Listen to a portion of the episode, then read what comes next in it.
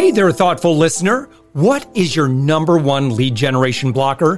Head to upmyinfluence.com slash quiz to find out right now. That's upmyinfluence.com slash quiz, and I'll share why you aren't getting the intros and sales you deserve. We're also actively seeking guests for this daily commercial-free entrepreneur wisdom podcast. Agency owners, consultants, coaches, and B two B service providers, head to upmyinfluence.com slash guest. And I'd love to promote your expertise to our amazing audience. Let's get on with the show.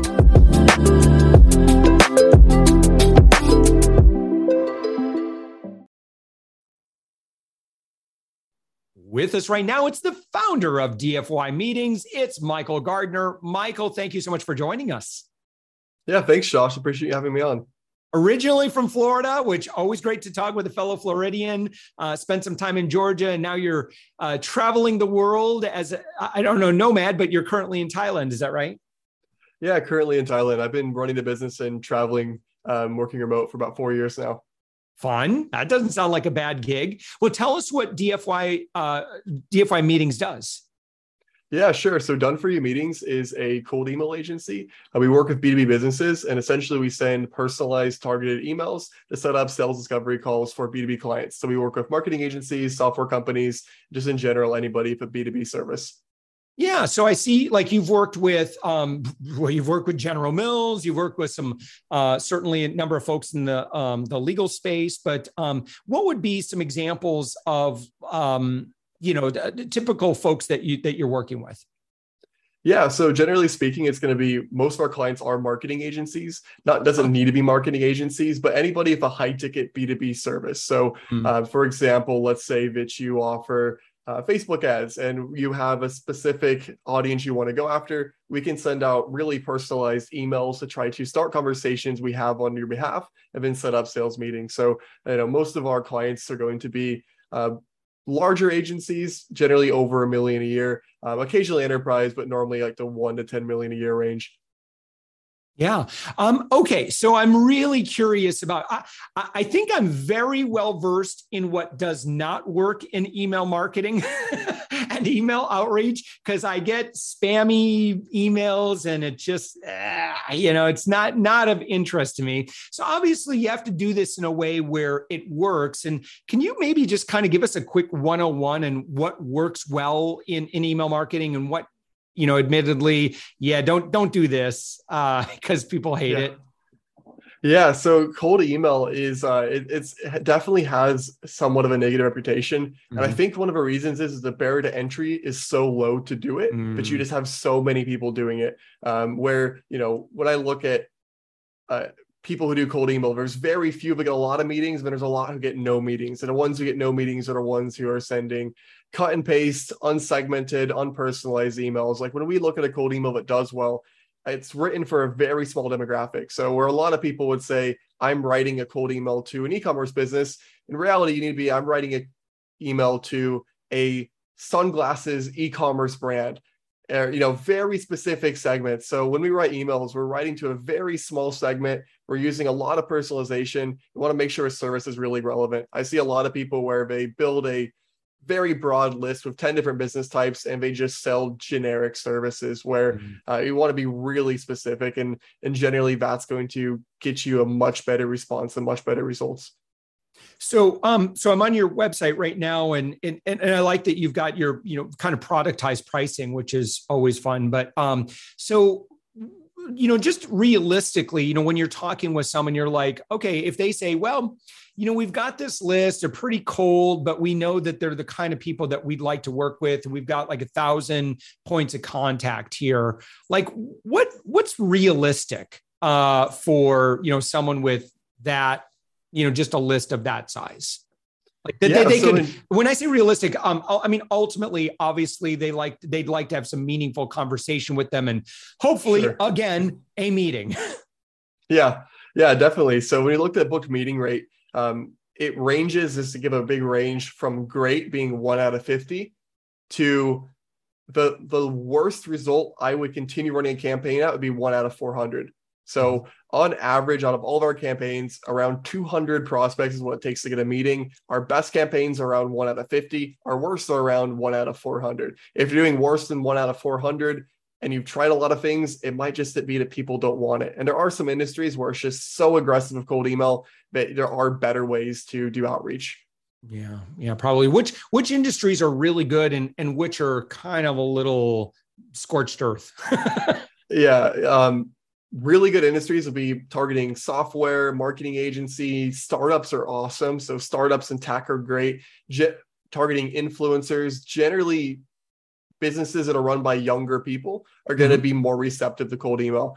Um, when we look at the least successful campaigns we've run, doctors are nearly impossible to get meetings with. Lawyers, um, like any type of like small local mom and pop business are generally a lot more difficult to get a meeting with, actually. So we, we love marketing agencies, love tech, love startups. Uh, they're, they're great to reach out to. Yeah. Um, and so you've worked with some, like I said, you've worked with some decent companies. Um, Man United, you've worked with Manchester United. What do, do you recall like offhand what that use case, what that was? So if Manchester United, it was actually back when we used to offer an array of services and we did social media consulting for them. So when I started the agency, oh, okay. we had like ten things and then we consolidated down to one as we got more specialized. So funny enough, I managed to land them as one of my first clients just by um, a, an introduction, which was a really great portfolio item to start out with. Wow. Wow. Um, okay. And then um, in terms of the language, can you help me out with maybe some of the language or the copy do's and don'ts? Yeah. So one of the biggest things about copy that people mess up on is they talk about themselves when no one cares about them. Um, so yeah, we try exactly. to make all the copy aimed at a prospect. And uh, a, a big part of the copy is going to be, does the offer people actually want it? So, you know, normally we try to have a very specific offer, not, hey, we do marketing. It's, hey, we do this very specific segment of marketing, which solves this very specific industry problem. So we try to highlight a problem that's specific to their industry where you'd have to know what you're talking about to highlight that problem. And we try to focus on the benefits they're going to receive, and then also back that up with examples of people that we've done that for before. So I might not even mention my name outside of a signature in a cold email because people do not care about me, especially when I'm appearing in their inbox and there's not been prior contact. Yeah. Uh, and and so the ask then, um, I mean, are are we in that initial email, are we... How how direct are we in terms of like, you know, going for the meeting?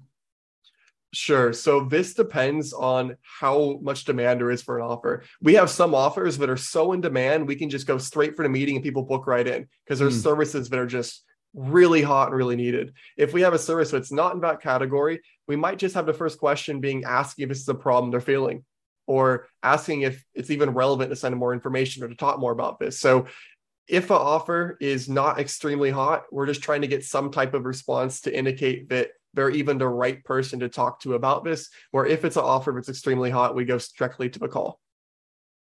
Yeah. So it, it it's kind of, a, it depends.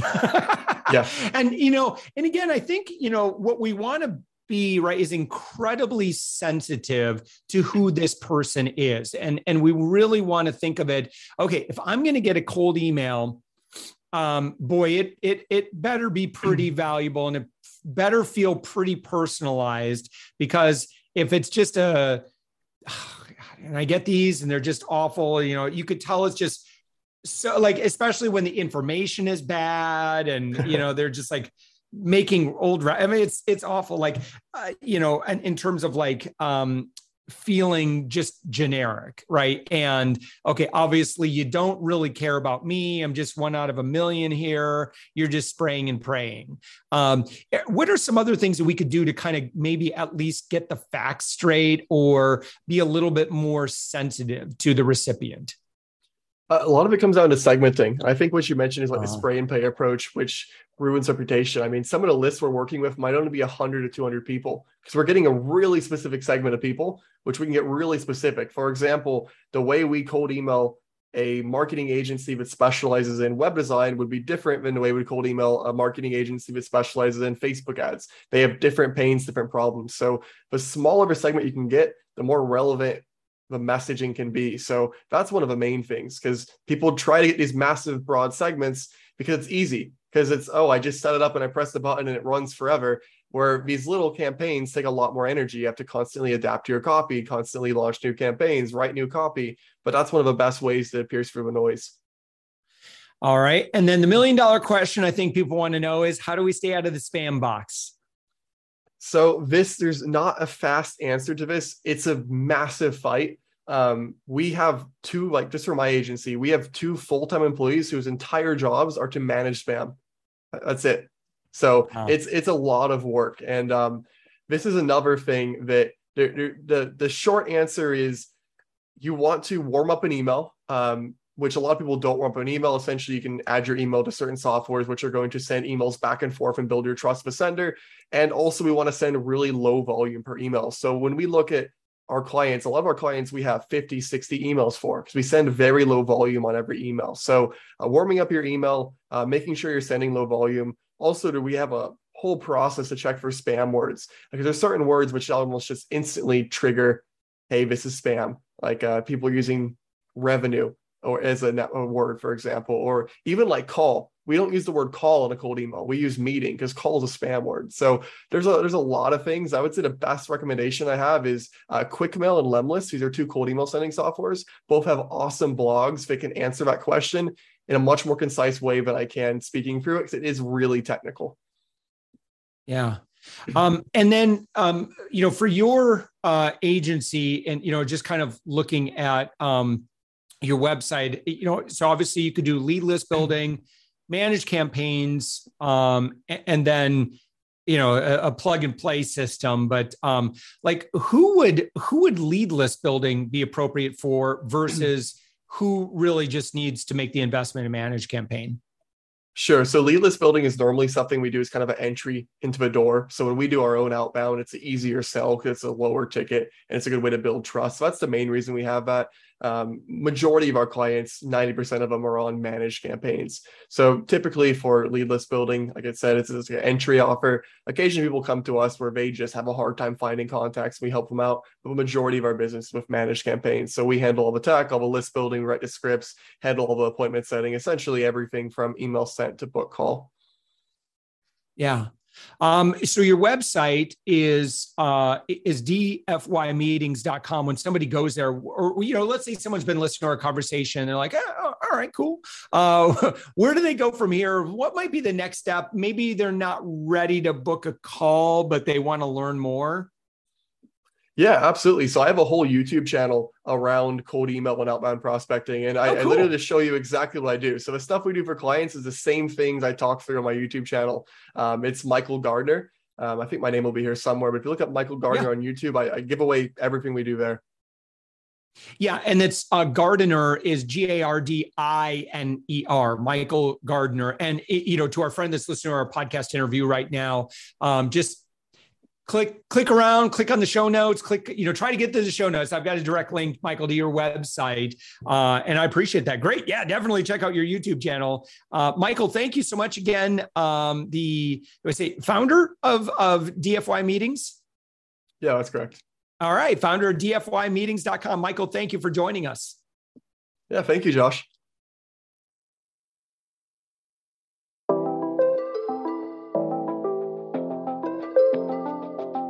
Thanks for listening to the Thoughtful Entrepreneur Show. If you are a thoughtful business owner or professional who would like to be on this daily program, please visit up my influence dot com slash guest.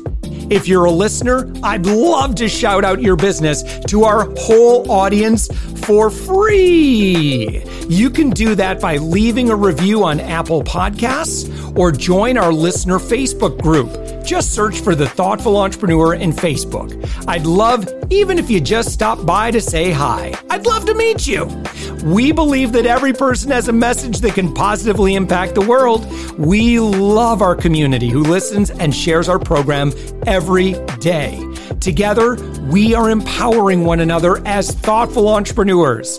Hit subscribe so that tomorrow morning, that's right, seven days a week, you are going to be inspired and motivated to succeed. I promise to bring positivity and inspiration to you for around fifteen minutes each day. Thanks for listening, and thank you for being a part of the Thoughtful Entrepreneur Movement.